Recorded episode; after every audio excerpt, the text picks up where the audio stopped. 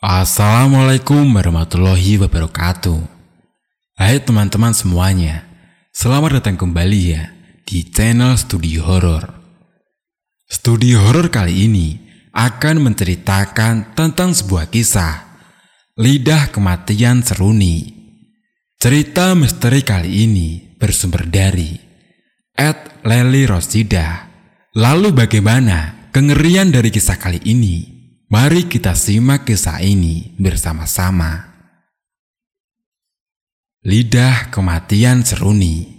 Apa yang terjadi jika dengan menyebut nama tiga kali bisa membunuh seseorang saat itu juga?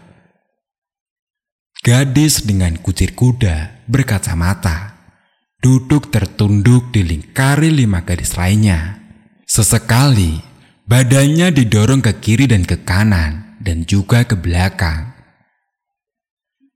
Satu orang gadis dengan rambut blonde meneriakinya, menuding, dan berucap kasar. Namun, ia masih bergeming, tidak melakukan perlawanan apa pun. Pasrah, hanya membetulkan kacamatanya yang sebentar-sebentar melorot. Sebab guncangan kasar dari tangan-tangan lima remaja jahil itu. Tidak hanya sekali, bahkan hampir setiap hari ia mendapatkan perundungan seperti itu. Sejak ia menginjakkan kaki di sekolah barunya itu.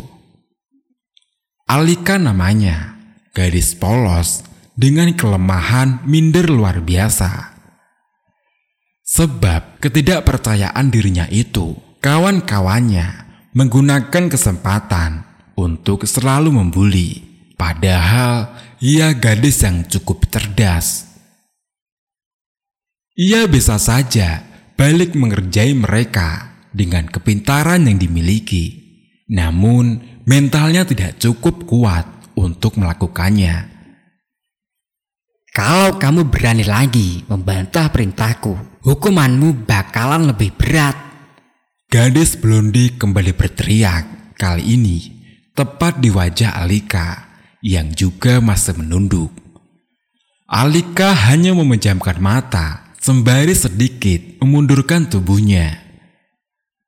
Seorang gadis lain dengan nemtek Agni menarik bahu si blondi. Sudahlah, Sah. Ayo kita pulang. Alika bakal kapok jika tidak lagi nurut sama kita. Marsha membuang nafas kasar memandang keempat kawannya. Dengan sekali anggukan, keempatnya melangkah pergi mengikuti Marsha. Ekor mata Alika hanya melirik kepergian lima teman sekelahnya itu, memastikan jika mereka benar-benar telah pergi. Suara dentuman sepatu-sepatu itu perlahan menjauh dan hilang. Alika mengembuskan nafas lega, menyandarkan tubuh pada bangku belakang. Sorot matanya sendu, menatap tas di atas bangku. Keadaannya mengenaskan, robek dan tersayat di mana-mana. Ulah geng Marsa yang marah sebab Alika tidak mau mengerjakan tugas mereka. Selalu saja seperti itu, Alika bagai kisah bebang putih yang hanya bisa menangis tanpa berani membantah. Bibirnya mulai melengkung ke bawah, matanya berkaca-kaca. Kedua tangannya kini berada di atas kepala, menjambak rambutnya sendiri. Ia mulai berteriak, melampiaskan segala amarah membuang kasar tas yang sudah tak berbentuk hingga isinya berhamburan ke lantai. Kini, kedua tangannya menangkup dalam wajah, menyembunyikan tangisan dalam sesenggukan. Isak tangisnya mulai terdengar patah-patah. Sekuat hati ia menahan, tetapi air matanya tidak bisa lagi terbendung. Tumpah begitu saja, sebab hati yang tersakiti. Sebuah tangan menyentuh bahunya. Ia terlonjak kaget dan membuka tangan cepat menoleh ke pemilik sentuhan itu. Tangisannya terhenti begitu saja ketika menatap seseorang gadis asing yang berdiri di sampingnya. Hai, ucapnya. Alika mulai menyusuri pandang, menatap perawakan sosok itu dari atas ke bawah. Gadis itu berseragam SMA seperti dirinya. Rambutnya panjang sepunggung dengan baju yang sedikit kebesaran. Mirip seragam yang dipakai ibunya dalam bingkai foto di kamar sang ibu. Gaya khas gadis pada masanya. Alika mulai melihat tag di dada gadis itu. Seruni. Nama itu yang tertera di sana. Hai juga. Terbata ia menjawab. Secepatnya mengusap buliran bening yang membasahi pipi itu. Berusaha tersenyum. Boleh aku duduk? Pintanya dengan lembut. Ia hanya mengangguk, membiarkan gadis itu menempatkan diri di sampingnya. Mata Alika tidak beranjak sedikit pun dari sosok yang dirasa begitu misterius itu. Seruni terlihat seperti gadis 90-an, dandanan rambutnya, gaya pakaiannya, bahkan nama dan wajahnya. Sungguh mirip dengan gambar-gambar yang ia lihat pada album foto milik ibunya. Apa kamu murid di sekolah ini juga? Pertanyaan itu muncul begitu saja pada bibir Alika. Ia terlihat semakin penasaran. Seruni mengangguk dengan mengulas senyum simpul. Aku tahu kamu sedih karena perlakuan dari teman-temanmu kan? Aku bisa menolongmu.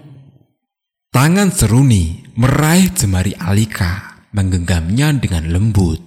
Seketika, Alika menariknya dengan kaget, sebab usapan Seruni terlihat begitu dingin Dadanya mulai kembang kempis. Ia melirik jam dinding di atas papan tulis.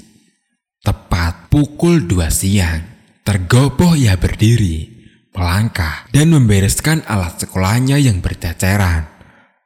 Ma maaf, aku harus pulang. Ibuku bakal marah kalau aku pulang terlambat. Ucap Alika sembari sibuk menata buku dan mengamitnya di dada. Ia mengibaskan tas yang sudah tidak layak dengan wajah kesal. Cukup sebut namaku tiga kali jika kamu ingin membalas mereka. Alika menoleh seketika mendapati wajah datar seruni yang menatap tajam tas dalam genggamannya.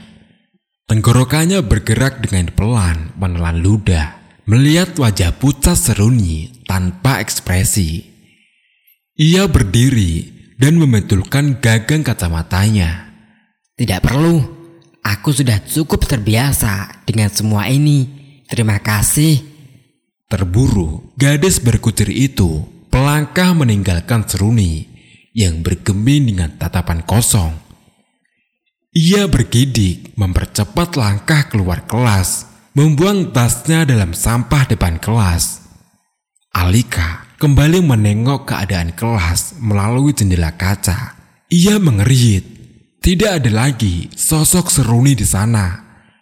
Ia semakin celingukan. Namun, ia ternyata kaget melihat wajah seram seruni tiba-tiba menempel pada kaca yang ia tatap sembari berteriak. Sebut namaku tiga kali. Alika tercekat, mulutnya menganga dan memundurkan tubuhnya dengan cepat. Tunggang langgeng gadis itu berlari menjauh, mendekap erat semua peralatan sekolah dalam genggamannya. Nafasnya memburu ketakutan, berharap secepatnya keluar dari gedung sekolah itu. Namun, tubuhnya terjatuh terjengkang saat bertabrakan dengan seseorang di halaman depan sekolah. Buku-bukunya pun kembali berserakan. Eh, dasar manusia culun, nggak punya mata ya? Alika masih bersimpuh melihat sosok yang ditabraknya. Tias, salah satu geng Marsha. ia mengibaskan bajunya yang tersiram minumannya sendiri. Eh, kamu, kamu harus cuci bajuku sekarang juga. Kalau nggak bersih, kamu harus ganti yang baru. Gadis berkacamata itu masih terdiam tanpa menjawab apa pun. Hei, malah melongo. Dengar nggak sih? Ayo, ke toilet sekarang juga. Tias menarik lengan Alika dengan kasar, membuat gadis itu secepatnya berdiri mengikutinya. Sebentar Tias, buku-bukuku. Nggak usah kebanyakan alasan. Cepat. Kasar, ia menyeret tubuh lemah Alika, membawanya dalam toilet belakang sekolah. Tias menutup pintu dan menguncinya, membuka kancing bajunya, dan menyerahkannya pada Alika. Cepetan. Bentaknya lagi. I iya. Alika menunduk dan mulai membasuh bagian baju yang tersiram jus alpukat pada wastafel itu. Mengusapkan sedikit sabun mandi untuk menghilangkan nodanya. Sedang Tias berdiri di depan kaca menyilangkan dadanya. Yang bersih. Katanya sembari mendorong tubuh Alika. Ia terlihat semakin kesal dengan perlakuan Tias. Menatap geram wajah Tias pada kaca. Tanpa sengaja, mulutnya bergumam dengan sendirinya. Seru nih, seru nih, seru nih. Eh, ngomong apaan sih? Nggak terima. Alika hanya diam, terus mengucek baju Tias, menundukkan wajah semakin dalam. Ketika dirasa telah bersih, ia memberikannya pada Tias, lantas pergi meninggalkannya tanpa berbicara sepatah kata pun. Ia seolah berharap semoga Seruni benar-benar bisa membalaskan dendamnya. Suara ayam berkokok tanda pagi menjelang. Alika membuka mata saat merasakan sorot cahaya matahari yang menembus kaca jendelanya. Ia mengulas senyum dan memeluk gulingnya dengan erat. Gedoran kasar pada pintu tidak membuatnya kesal seperti biasa. Omelan ibunya pun ia anggap angin lalu. Perlahan ia bangkit dari tidurnya. Menggeliat ke kanan dan ke kiri, meretakkan tulang-tulang pada tubuhnya. Ia menatap wajahnya pada pantulan cermin lemari di depannya. Dainya mengerit, tersenyum sendiri. Celoteh sang ibu membuatnya beranjak dari kasur dan mempersiapkan diri menuju sekolah. Tanpa bantah, ia pun bergegas. Seperti biasa, karena jarak sekolah yang tidak cukup jauh, ia berjalan kaki sendiri, melewati ganggang sempit dan kos-kosan kumuh untuk menyingkat jarak. Neng cantik, sendirian aja nih, boleh abang temenin? Kalimat seperti itu selalu mengiringi langkahnya yang terbirit, takut, ngeri, atap kali membuatnya tidak tenang. Beruntung kali ini ia hanya ditegur. Kadang ia mendapati lelaki-lelaki usil yang berusaha mendekati. Jurusnya hanya berlari sekencang mungkin untuk menghindar. Sampai di depan gerbang sekolah, gemuruh siswa dan orang-orang membuatnya penasaran. Ia mendesak masuk di antara kerumunan manusia yang celingukkan seperti dirinya itu. Dilihatnya beberapa mobil polisi dan ambulans dalam halaman sekolahnya. Tidak ada yang boleh masuk kelas. Halaman sekolah kini serupa lautan manusia linglung tanpa penjelasan. Semua siswa bertanya-tanya apa yang sebenarnya terjadi. Dilihatnya, Marsa and the Gang di pojok gedung. Mereka saling peluk, menangis tersendu. Bibirnya mulai bergumam menghitung. Satu, dua, tiga, empat. Eh, di mana sih Tias?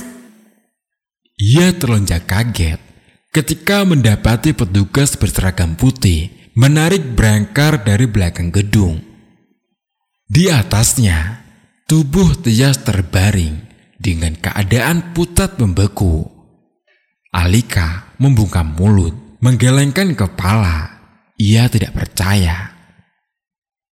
Suara jeritan Marsha dan kawan-kawannya kini menjadi tontonan tunggal seluruh siswa. Wajah semua orang terlihat sendu antara ngeri dan haru. Sekali lagi, ia bergumam sendiri. Kaukah itu Seruni? Alika berjalan terhuyung pada sebuah bangku depan kelas. Perlahan duduk dan menyenderkan tubuh di tembok. Raut wajahnya masih saja bingung. Benarkah apa yang terjadi dengan Tias akibat lidahnya yang sembarangan menyebut seruni? Ia seakan merasa ini terlalu berlebihan. Gadis itu terus melamun dengan tatapan kosong, seolah menyesali perbuatannya. Suara pada speaker sekolah mengagetkannya. Sebuah pengumuman bahwa hari ini sekolah diliburkan. Dalam sekejap, gerombolan siswa pada halaman sekolah kini telah menyerut pergi, meninggalkannya sendiri menatap gerakan petugas polisi, rumah sakit, serta guru-guru yang bercakap pada ketiga sahabat Tias. Seperti mengulas keterangan tentang kejadian hari ini. Dilihatnya Marsa dan tiga gadis itu yang tengah diinterogasi oleh polisi. Gerakan tubuhnya kini semakin tidak tenang, seolah takut jika ia akan dihujani pertanyaan seperti mereka. Ia mulai berdiri dengan cepat, melangkah pergi, berharap lari dari kenyataan namun, sebuah suara menghentikannya. Ia tercekat, tidak berani memalingkan wajah. Alika, kemarin sebentar.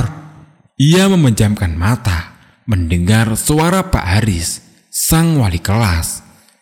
Perlahan, ia memutar badan. Ia mendapati Pak Haris, ibu kantin, bersama dua orang polisi di belakangnya. Iya pak, ya Tangannya gelisah, memilin-milin tali tasnya. Benar sekali pak, dia yang kulihat terakhir kali bersama Tias. Suara ibu kantin membuatnya melongo. Mari ikut kami. Seorang polisi mengangguk menatapnya. Alika masih terdiam tidak berkutik. Bukan saya pak, bukan. Swear, saya hanya menyuci bajunya saja. Pak Haris mendekat padanya, menarik baunya dengan lembut dan membawanya menuju kantor. Setelah menjalani beberapa pertanyaan, Alika sudah boleh pulang. Ia lega ketika mendapatkan keterangan bahwa Tias meninggal karena penyakit asma yang dideritanya. Ia ternyata terkunci pada bilik toilet Mungkin terlalu lama ia berteriak hingga asmanya kambuh tanpa ada yang menolongnya. Ketika keluar dari pintu kantor, wajah keempat sahabat Tias sudah menatapnya dengan tajam. Alika menunduk dan melewati mereka begitu saja. Sosok Marsha seketika menghadang jalannya. Ia membelokkan badan ke kiri. Kini, Agni yang berdiri di depannya. Ia memutar tubuh ke belakang. Dua teman lainnya menyilangkan dada. Hei, apa yang kamu lakukan pada Tias? Sorot tajam Marsa mengintimidasi, membuatnya gemetaran. Suara Pak Haris dalam kantor membuat keempatnya celingukan. Agni segera menyeret tangan Alika keluar dari gedung sekolah. Di depan gerbang, tangannya dilepaskan dengan kasar. Alika mengerjit, mengusap-ngusap bekas cengkraman dari Agni. Dasar pembunuh! Semprotan Marsa mengejutkannya. Ia mulai didorong bergantian oleh Marsa and gang ke segala arah. Kepalanya terlihat mulai pusing. Ia mulai berteriak dengan kencang. Hentikan! Ceritanya melengking dengan keras, membuat Marsa menampar pipinya dengan kasar. Alika bersunggut-sunggut menatap tajam Marsa. Bibirnya mulai merapal. Seruni, seruni, seruni. Kamu ngomong apaan? Dasar gadis gak jelas. Wajah Marsa terlihat sedikit ngeri memandang tatapan tajam Alika tanpa berkedip padanya. Dahi mereka mengerit sebab tidak paham. Ketika wajah sahabat Marsa melongo tanpa bersuara, pakaian mereka bertiga juga Alika terciprat darah segar dari Marsa. Agni menoleh pada Alika. Apa yang sudah kamu lakukan? Dasar penyihir! Alika mendekat pada Agni, menengadahkan wajah yang penuh noda darah. Apa kamu mau bernasib sama seperti kedua temanmu? Agni dan kedua gadis itu menggeleng. Seketika, depan sekolah menjadi ramai. Teriakan histeris orang-orang menggema mengiringi kematian Marsha. Guru, polisi, juga petugas rumah sakit yang masih berada di sekolah segera mengevakuasi mayat Marsha tanpa ada yang tahu. Alika berjalan cepat meninggalkan TKP untuk pulang. Di tengah jalan sempit, ia kembali bertemu dengan para pria penggoda. Apa yang terjadi denganmu, Neng? Sini, abang bantuin bersihin. Seorang pria penuh tato menarik lengannya. Tajam, mata Alika menatap pria itu, lalu berucap. Seruni, seruni, seruni. Pria yang lain keheranan melihat Alika. Sedang lelaki di depannya tertawa dengan geli. Gadis SMA itu mengibaskan tangan si lelaki.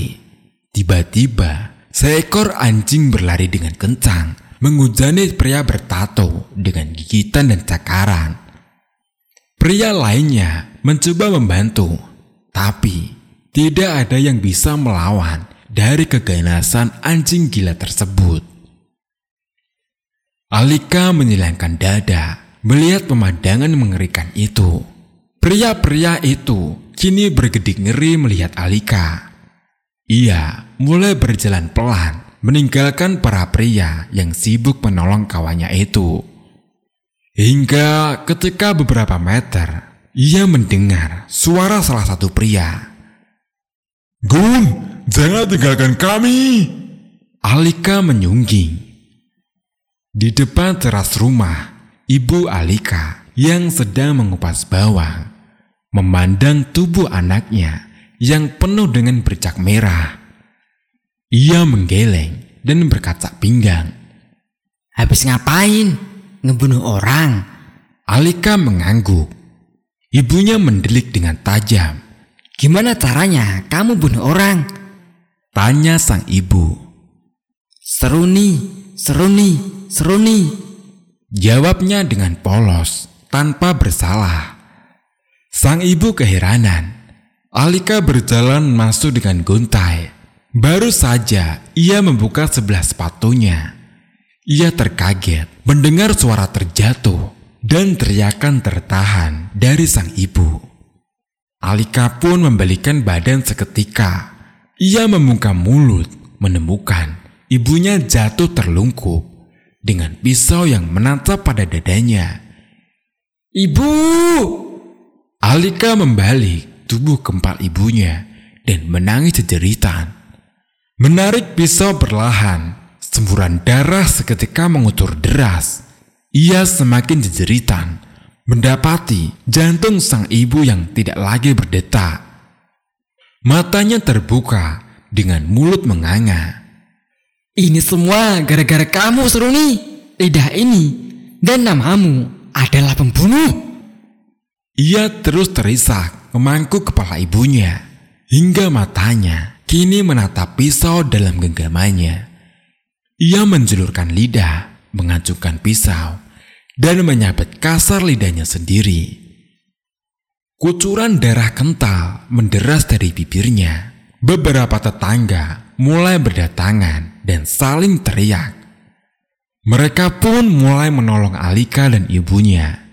Ia tidak pernah tahu jika Seruni adalah gadis korban perundungan 20 tahun yang lalu yang bunuh diri di sekolahnya. Sebab tidak kuat setiap hari mendapatkan bulian. Alika masih tetap hidup hingga kini, hanya saja tanpa adanya lidah. Cerita pun selesai. Terima kasih teman-teman sudah mau menonton video terbaru dari channel Studio Horror. Wassalamualaikum warahmatullahi wabarakatuh.